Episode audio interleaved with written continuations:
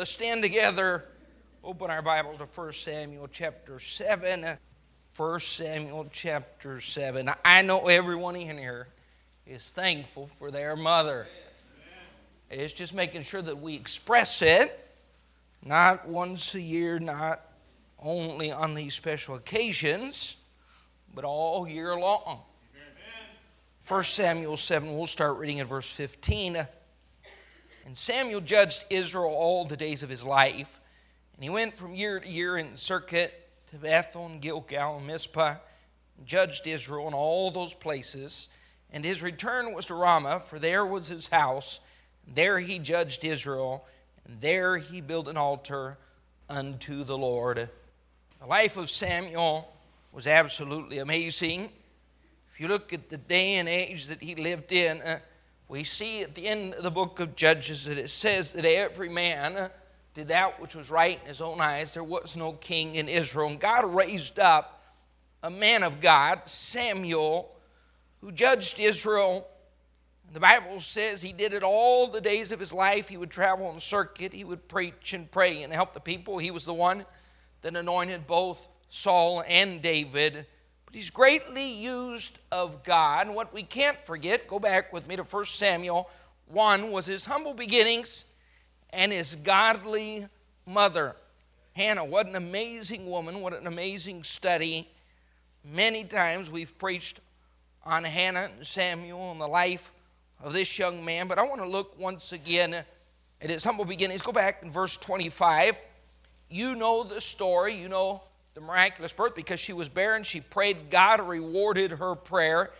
And she brought forth a child. She, after having weaned him, she brings him to Eli. Verse 26, and she said, O my Lord, as thy soul liveth, my Lord, I am the woman that stood by thee here, praying unto the Lord.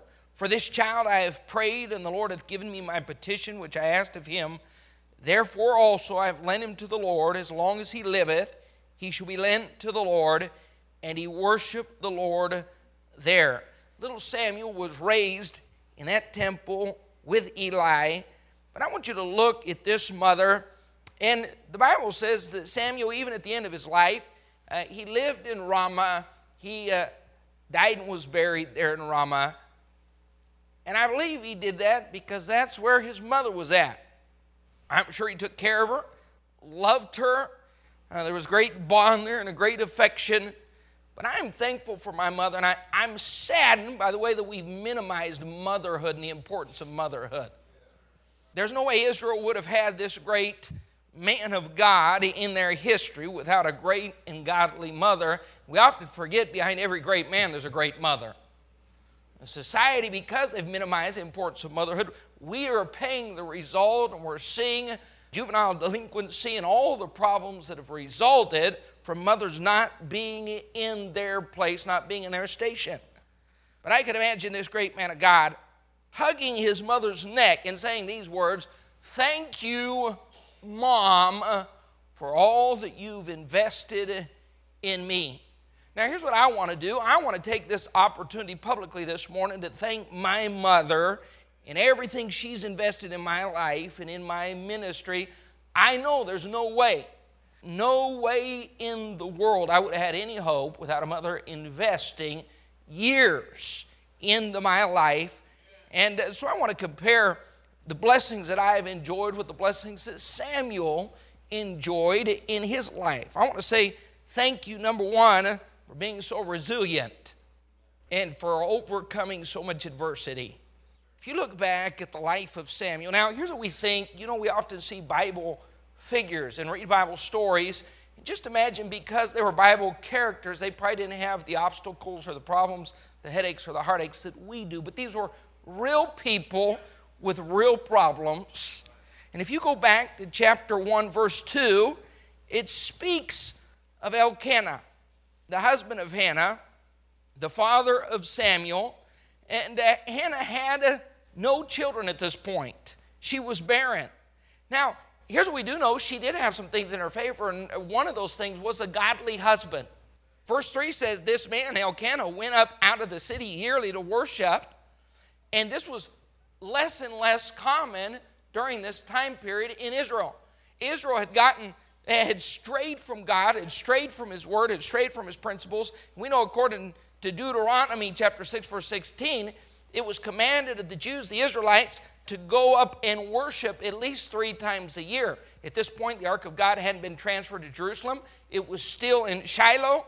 And for these, in Ramah, it was about a 20-mile trip. Now, you got to remember, they didn't just get in their minivan and drive on over to the temple to worship. It's a long and hard trip to make, but they'd make it 3 times a year. So he was a very godly man. He was a generous man.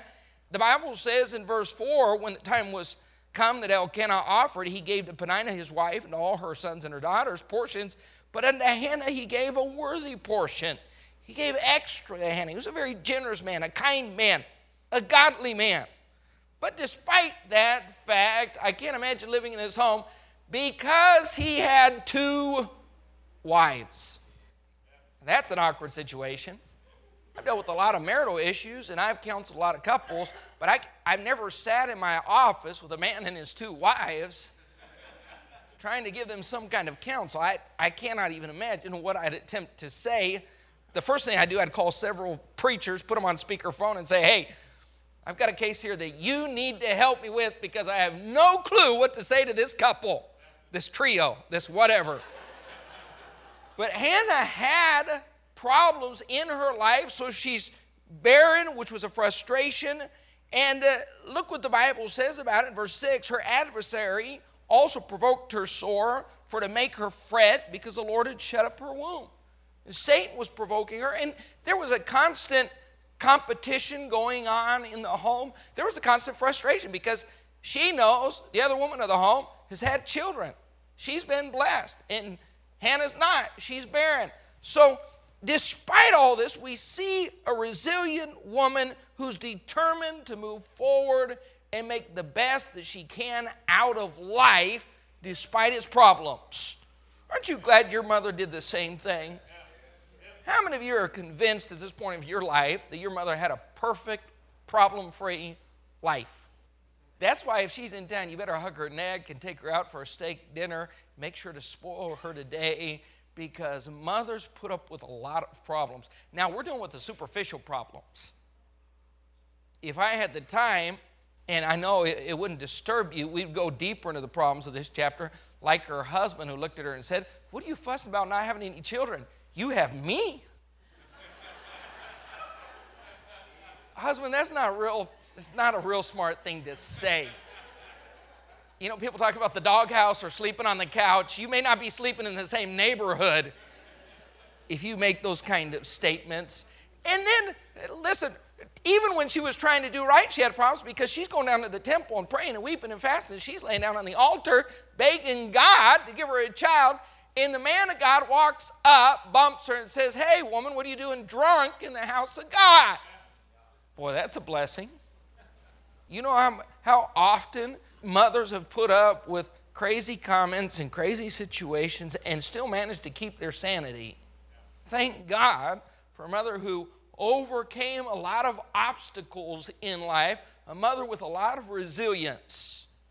You know, I'm just thankful for a good home, and I used to say a normal home, but it wasn't normal. It was way above normal. To think, I woke up every day to a hot breakfast, 3 square meals a day, never saw my mother drunk, never saw my mother smoke, never heard my mother cuss. She reared 7 children. Try that. 7 children, 5 of them ornery boys, and she kept her sanity.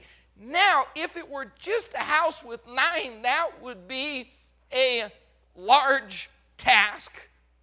But she had always in her house someone else living there, another family, more boys. Dad was always offering the house to someone in need. So not only was she cooking for our family, but normally she was cooking for an additional 4, 5, 6 people. Often strangers were brought on a moment's notice, and she was still handling the obligations of being a pastor's wife and all that entailed as far as the obligations of the ministry. Now, how she has any hair left or any sanity, I don't know. But I thank God, I can say just like Samuel, I have a mother that was resilient in the midst of all of life's circumstances. No, she was not perfect. I'm sure she had a bad day or two. But I thank God somehow she survived all of that and still had time for us. Thank you, Mom. Number two, I'd have to say like Samuel, thanks, Mom, for making the house of God my second home. Look what it says. In chapter 1, verses 25 through 28, we see that she brings Samuel to Eli, leaves him there in the temple. And then in chapter 2, verse 11, the Bible says, Elkanah went to Ramah to his house, and the child did minister unto the Lord before Eli, the priest. Chapter 3, verse 1, and the child Samuel ministered unto the Lord before Eli as a child. Verse 3. Ere the lamp of God went out in the temple of the Lord where the ark of God was, Samuel was laid down to sleep in the temple of the Lord. He was left there. He was raised there every day of his life until his death was spent in the temple of the Lord, with the exception of the times that he was out on the circuit preaching and teaching and helping others. Other than that, this was his home. You say, where do you live, preacher? Well, I was pretty much born and raised right here at 1300 Red Street. I've slept on these pews. I've played in that baptistry. I know every inch of this building thanks to hide and go seek during the long afternoon hours that we stayed here. I would have to say during our years at Capital City, I probably spent more time in this building than I did in my own house. And I thank God for that we were raised in the church house. I can't imagine waking up on a Sunday morning and wondering if my mom or dad were going to take me to church or not. Listen, we didn't race in and race out. We were the first ones here and the last ones to leave. I've cleaned every inch of this building. I've vacuumed the carpet. I've picked up books hundreds of times. We've done too many projects to count. But I thank God for parents, especially a mother, that kept us in the house of God. And let me say this, mothers. The worst thing you could do for your child is miss a church service. You don't want to teach that child that church isn't important. You want to make sure every time those doors are open, it doesn't matter if it's a Sunday morning or a Sunday night, a Wednesday night, or a special meeting, a Monday night or a Tuesday night, a missions conference. You want to make sure to have your children in the house of God where they understand the importance of being around the people of God and find a place for them to serve. Amen. You know what I love about this story? She made him, in 1 Samuel 2, verse 18, Samuel ministered before the Lord being a child, girded with a linen ephod. She made him a little linen ephod. Here's this little boy running around with a little linen ephod, serving in the house of God. And let me just interject here because this isn't one of my main points. I'm thankful not only that she kept me in the house of God, and she taught us to minister to people. I had a mother that made things and baked things and helped people and served people. And in between the classes she was teaching and the people she was hosting and the hospital visits she was making, she always had time to teach us to minister. But let me interject this as point 2B. I thank God for all the things she made us when we were children. Mom made this boy a little linen ephod for him to work in the temple. How many have mothers that made you a million things when you were little? Homemade bread, peach cobbler, peach jam. Now some of the things she made and some of the things she made us make, but all the same was her handiwork. I remember canning during the fall the peaches. Dozens and dozens of jars, and then she would give half of them away. And apricots. I thought we went through all that hard labor, and she'd say, load it in a box, put it in the trunk, and take it to church. Take it to church? We just spent 2 weeks of our life making that. Yes, sharing, caring, that's what Christians do. We just weren't old enough to be a Christian at that age. I thank God for the patches that she put on our pants. For all the arts and crafts, my mother is an artist, and all the science projects she helped us with. She made a lot for us children. She made everything except money. I thank God.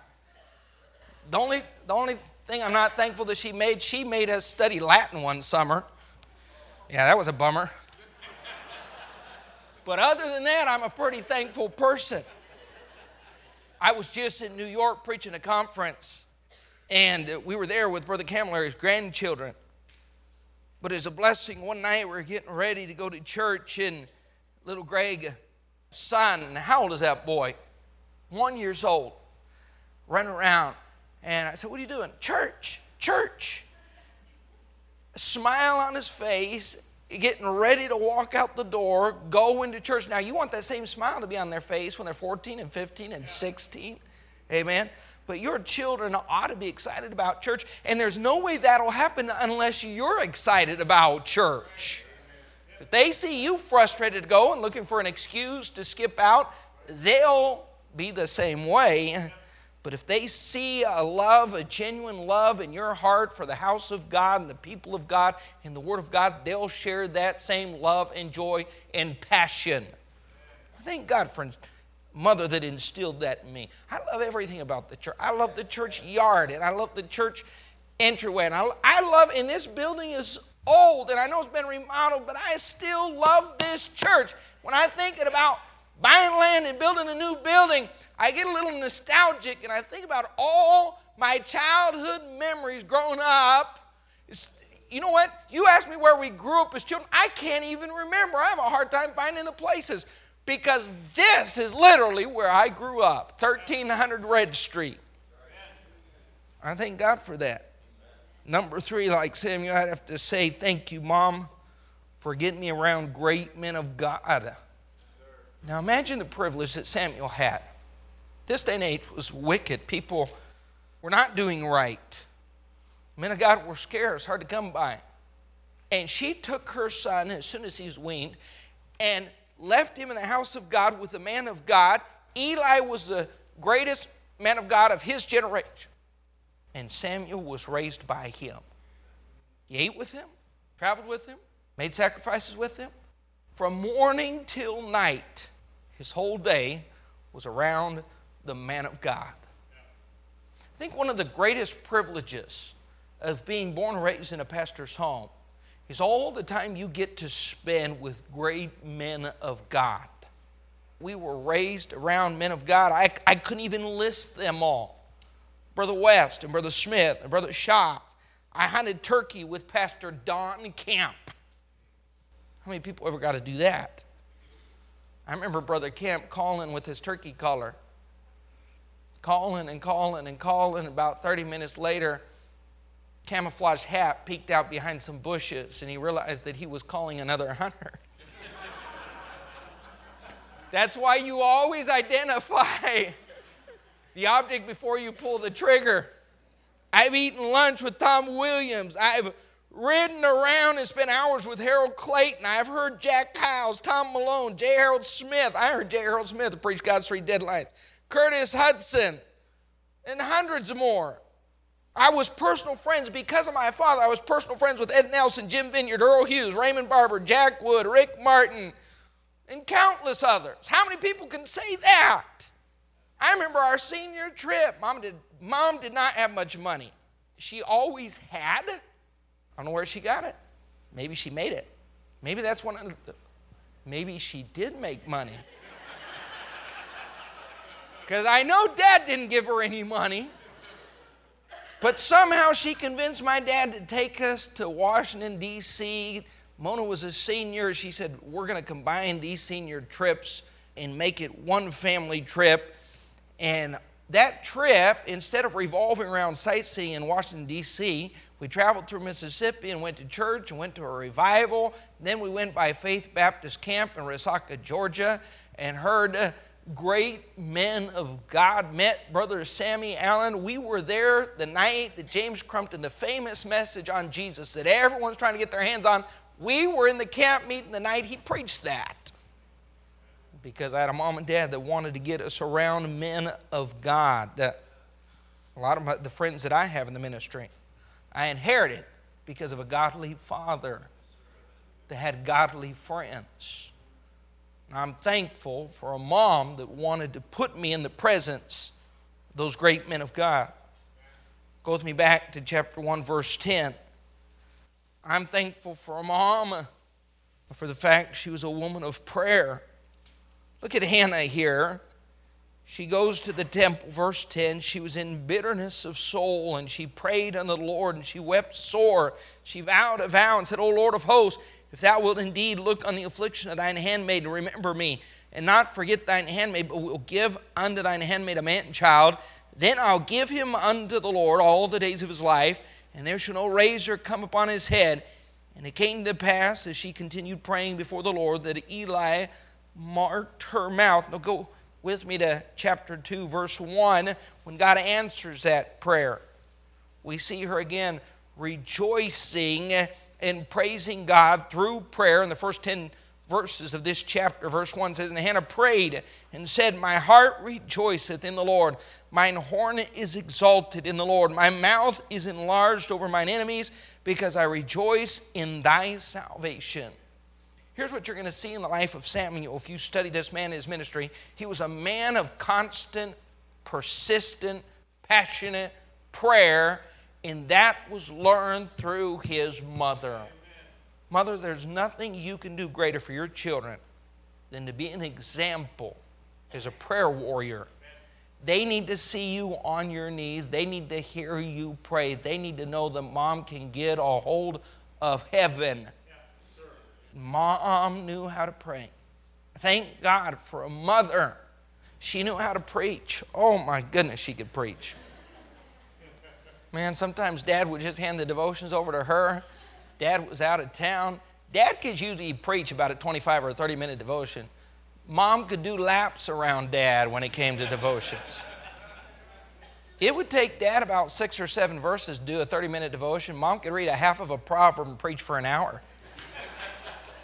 And if lightning didn't fall, she would call forth lightning. If the Spirit didn't come down, she'd preach till the Spirit came down. Amen? But I'm thankful, even more powerful than her preaching, her devotions, was her prayer life. I'll actually be honest with you. Her prayer life scared me, because I knew she prayed, and I knew she got a hold of God, and I knew I always wanted her praying in my favor. I hope your children can say the same.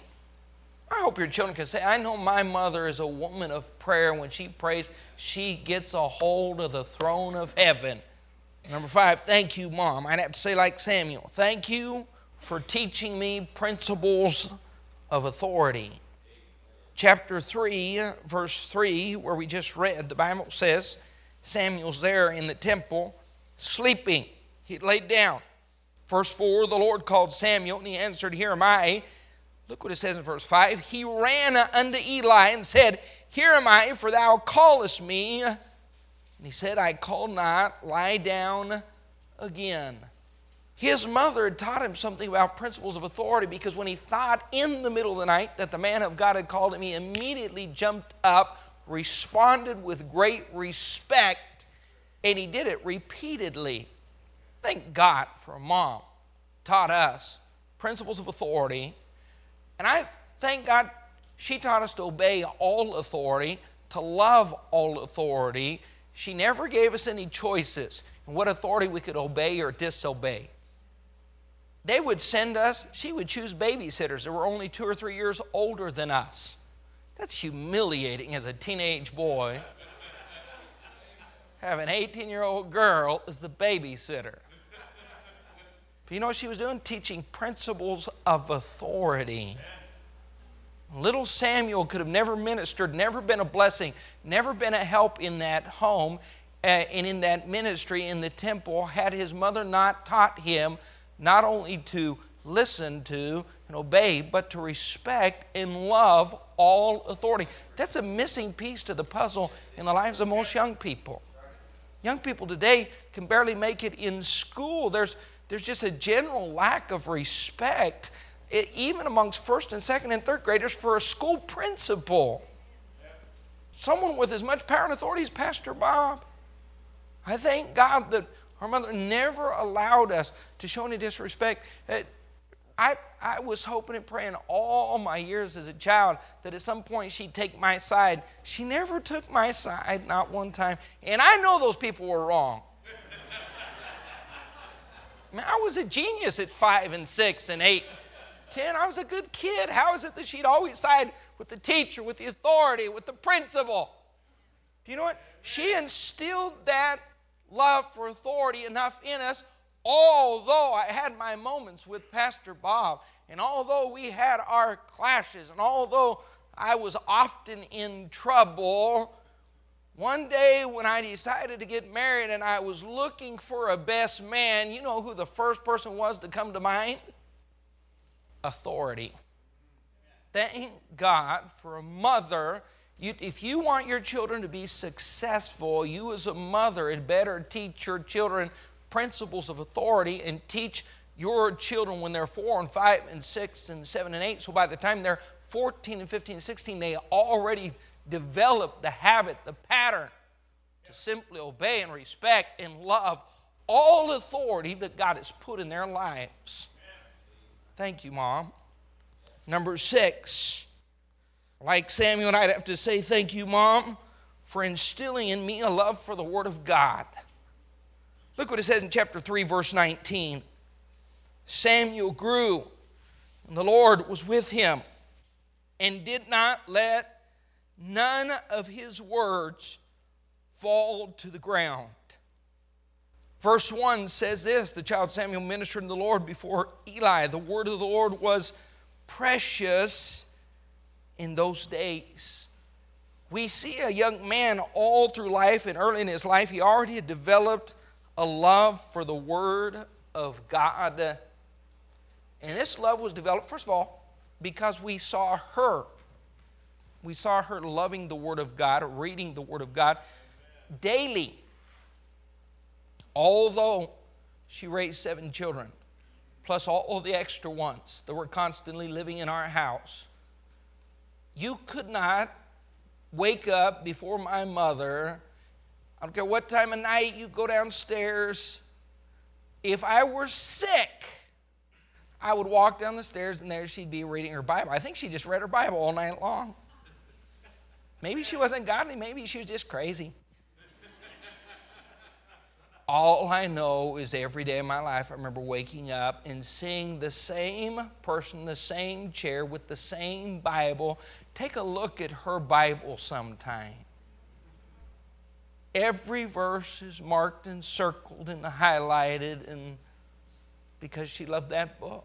Amen. And I'm thankful that as soon as we could read, they got us a Bible, put it in our hands, taught us to read that book and meditate it and study upon it. I remember she encouraged us to study and read and memorize Scripture. I remember memorizing the book of Philippians. I don't remember what age, probably 11 or 12 years old. The book by heart, not because we had a competition, but because they were instilling in us a love for the Word of God. Amen. And mothers, let me say this. There's nothing more powerful that you can do with a long-lasting impact than to tell your children stories. You get your children together and tell them stories, and she would tell us Bible stories and read. I remember one of the books she read to us when we were little children was Proverbsville, and it would take a proverb of the Bible, and there would be a story. And I guarantee this, that book lasted for about a year, and I know she was just making things up. She said, we're going to read out of Proverbsville. And I think she just saw something in us that day that she knew needed fixed, and she would open that book up and fake like she was there, and she tells the story of Adam and Mona and little Doyle. And you mean to tell me that was written in the book of Proverbsville? And she would tell us principles through stories. And listen, she was an effective Bible teacher and instilled in us Bible principles, because she would sit down with us, tell a story. She had a series, a life series of stories called the Gladleys and the Glumleys. How many remember that? Mr. Gladly. Mr. Gladly obeyed gladly, and his children were gladly obedient as well. I know in this house we have no Glumleys living here. There was little very Glumley and his brother seemingly always Glumley. For years we heard about the Gladleys and Glumleys, and some of you have heard those world-famous stories. You know what she did? Through all that, she was instilling in us a love for this book and a life that was ordered by Bible principle. Some of that's so deep, I couldn't reach down and pull it out, because that was a period of 17 or 18 years where she was making sure to instill in our hearts a love for this book. Mothers, you're doing your children an injustice by rearing them in the house of God and not instilling in them a love for this book. Especially with everything that we have accessible. Find them and play for them Bible story tapes and CDs and get them hooked at an early age, addicted to the Word of God. Say number 7, thanks, Mom, for not overprotecting me. Look what it says in 1 verse 25. This little boy, we don't even know. Maybe he's 5, 6, 7, 8 years old. She comes down, makes a sacrifice. At the end of verse 24, look what the last phrase says. The child was young, and she brought the child, verse 25, she brought the child to Eli. Extremely young. I feel sorry for children this day and age and the way they're overprotected. They can't help. Listen, we're training an entire generation of effeminate boys because they're being overprotected. I thank God for a mother who made us work at a young age. I'm sure she waited until I was 2 or 3 to make me mow the yard. But I was young. She made us play outside. If there would have been an Xbox or video game, I guarantee you she wouldn't have let us play it. We were around during the time of Atari. I never got to put my hand on it. I don't even know what it is to this day, because in her mind it was the accursed mark of the beast or something like that. She let us hunt and carry guns. She let us fish at the river. Some of my best childhood memories are fishing with Charlie Ward down the river. How many ever walked down or seen the Colorado River? That's where we grew up fishing as 9 and 10 and 11 and 12-year-olds. See, I don't think I'd send a 10-year-old to the river, not unless you teach him to be responsible. When you still feed him his breakfast cereal, I don't think it's a good idea to send him down to the river to fish. Yeah, when you're still cleaning his fish and he's 18... you have overprotected that child. When his 25th birthday, he finally receives a BB gun. You are overprotecting that child. Thank God we climbed trees. We raced motorcycles. I remember years ago here in Texas, my dad was crazy on a motorcycle. I never enjoyed motorcycles just because my dad was so crazy and I had to be that crazy. And I never wanted to be that crazy, because I'm not crazy. Your previous pastor was crazy. You've got a sane pastor at this point. But we were going up to Temple to ride, and I was supposed to meet him later on in the week. And I got up there to the hotel and knocked, and no one answered. So I got the key and went in, and there was blood all over that place. And there was a do not disturb sign on the front door. I'm serious. The bed was covered. He had been, I don't know who in the church would have been with him at that point. I can't even remember. But he was riding a Willie at about 45 miles an hour and flipped it over and just filleted his back. And there he was trying to treat himself. And I said, Dad, good night. His knee was swollen. And he said, Son, we got to find out some way to get healed up so your mother doesn't know this happened. I said, I was afraid to stick around. He's going to teach me how to do that Willie and the backflip at the same time. And then both of us were going to have to trick my mother out. I wish we would have had a mother that overprotected a little bit. We actually walked around with pocket knives. You know what?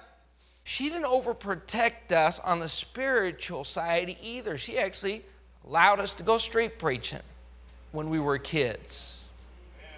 Amen. On Congress and 6th Street.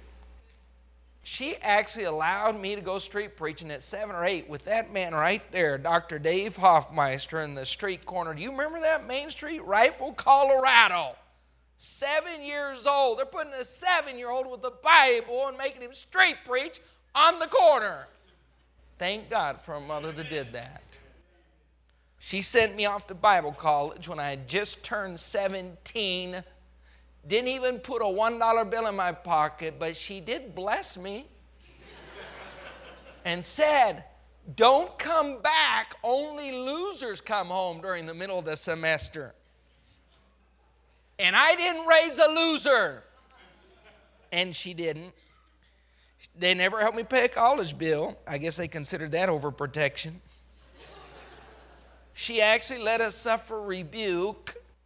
She made sure that we paid the full consequence of every action and misaction. And if she didn't consider us to have paid the full consequence, she would invent another consequence.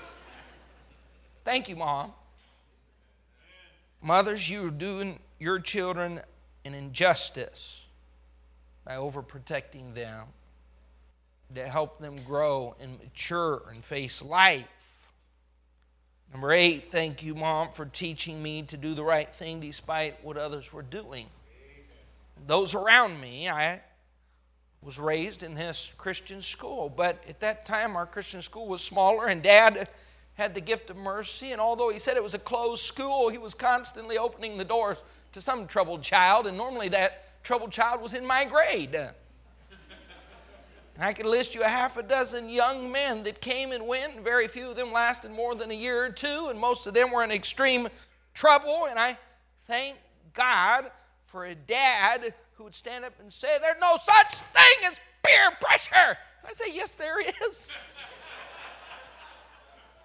You don't remember high school.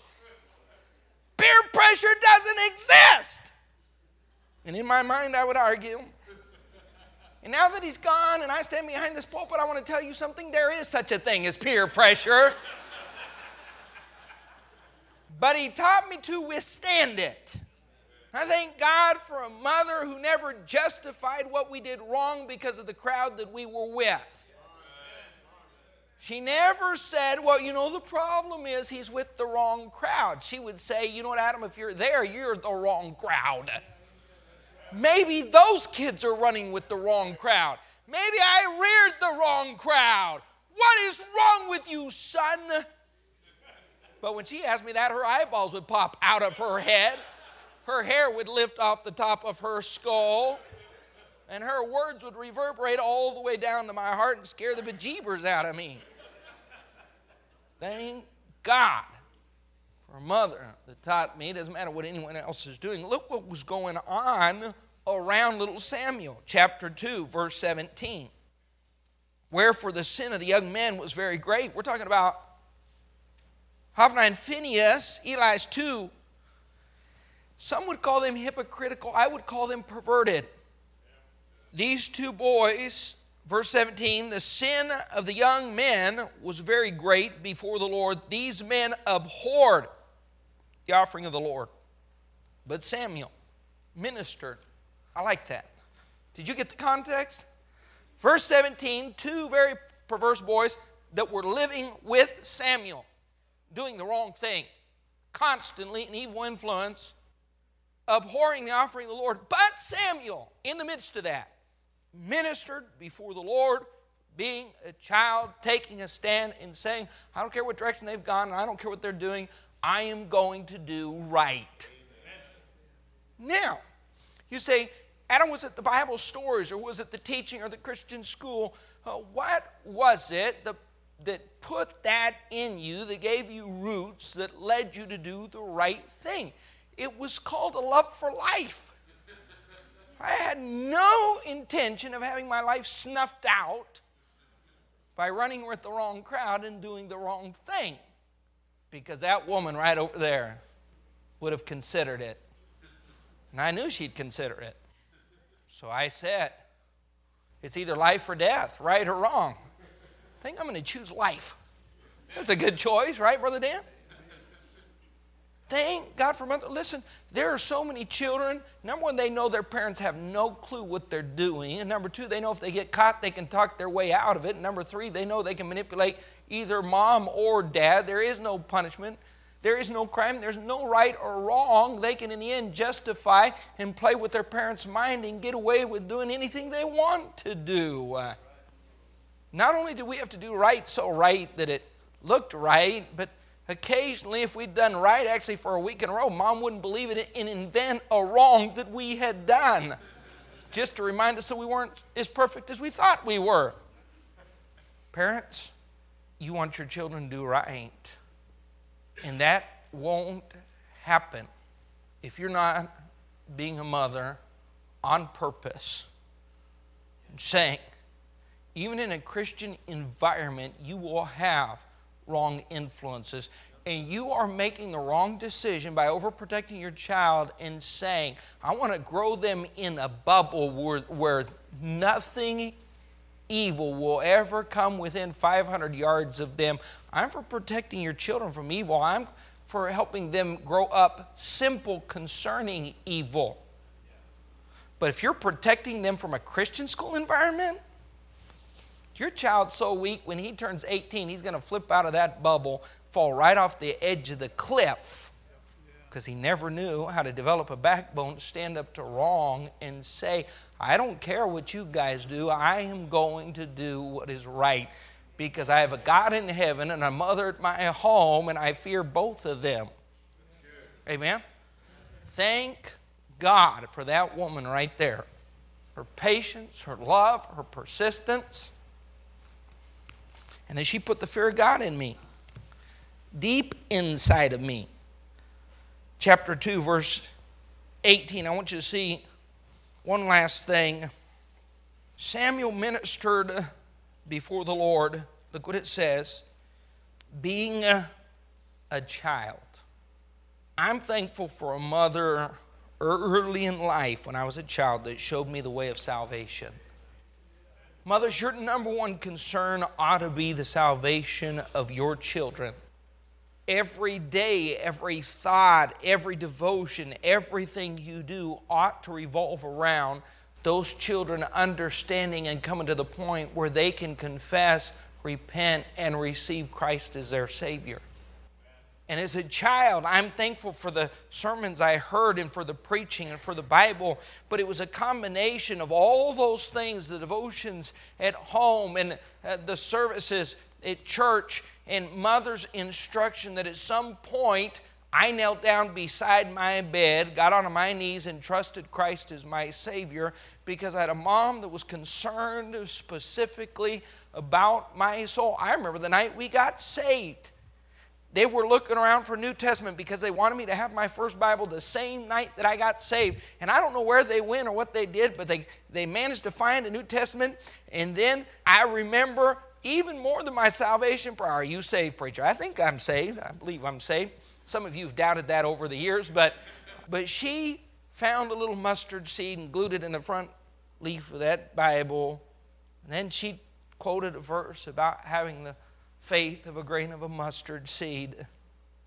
But she taught us as little children about salvation. What a shame to think there are kids that are growing up in Christian homes that are 12, 13, 14, 15 that yet don't understand salvation because mom hasn't taken the time to explain to them salvation.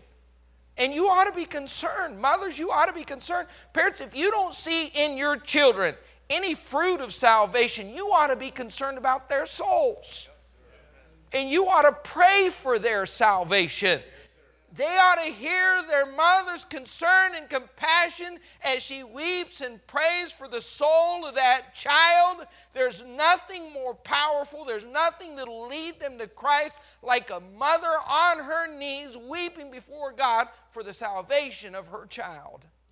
No preacher in chapel, no message at a conference. Nobody on this planet can have that kind of impact. And those children, they hear their mother weeping for their soul. It'll shake them like nothing else. Begging God, God, would you save my son? Would you save my daughter? Thank God for a parent that's concerned about my soul. Now, let me ask you this. Number one, are you saved? Are you born again? Maybe you didn't have a mother that taught you the gospel. Maybe you didn't have a mother that brought you to church. Maybe you didn't have the privileges that I had growing up, but God has you in this church this morning, amen, and you get saved right here. Amen. Despite not hearing the gospel, now at your age, you can trust Christ as your Savior. You can get born again. Maybe you were taught something else. Maybe you were taught salvation came through good works. You know what you need to do? You need to get an understanding of this book, God's holy word. Do exactly what it says. Trust, believe, repent. Ask Christ to save you. There beside my bed, with my mother and dad, I knelt down. Simple prayer. I couldn't even tell you the words. But I remember my heart. I remember my brokenness. I remember my condition. I remember the conviction. I'm sure whatever I said, it was simple because I was only 5 years old. But I'd heard the gospel before I could even speak. I'd been read Bible stories before I could even read. And I said, Jesus Christ, I want you in my heart. God, I want forgiveness. And I know this, at that point, Jesus Christ moved in. My life changed. I stopped smoking. From the minute I got saved, I never drunk a drop of liquor from that day forward. Not a drop. Now listen, God wants to do the same for you. And it can happen this morning. And if you're not saved, I'd recommend you do it today. And if you are a mother and you know your child's not saved, I would get on your knees this morning and I'd make it a habit every single day, whether that child is 2, whether it's that child's a teenager or a grown man, I'd be in daily prayer for the salvation of their soul. Because you don't want to live with the thought of going to heaven and that child going to hell. And you're the one that can make a difference in that life.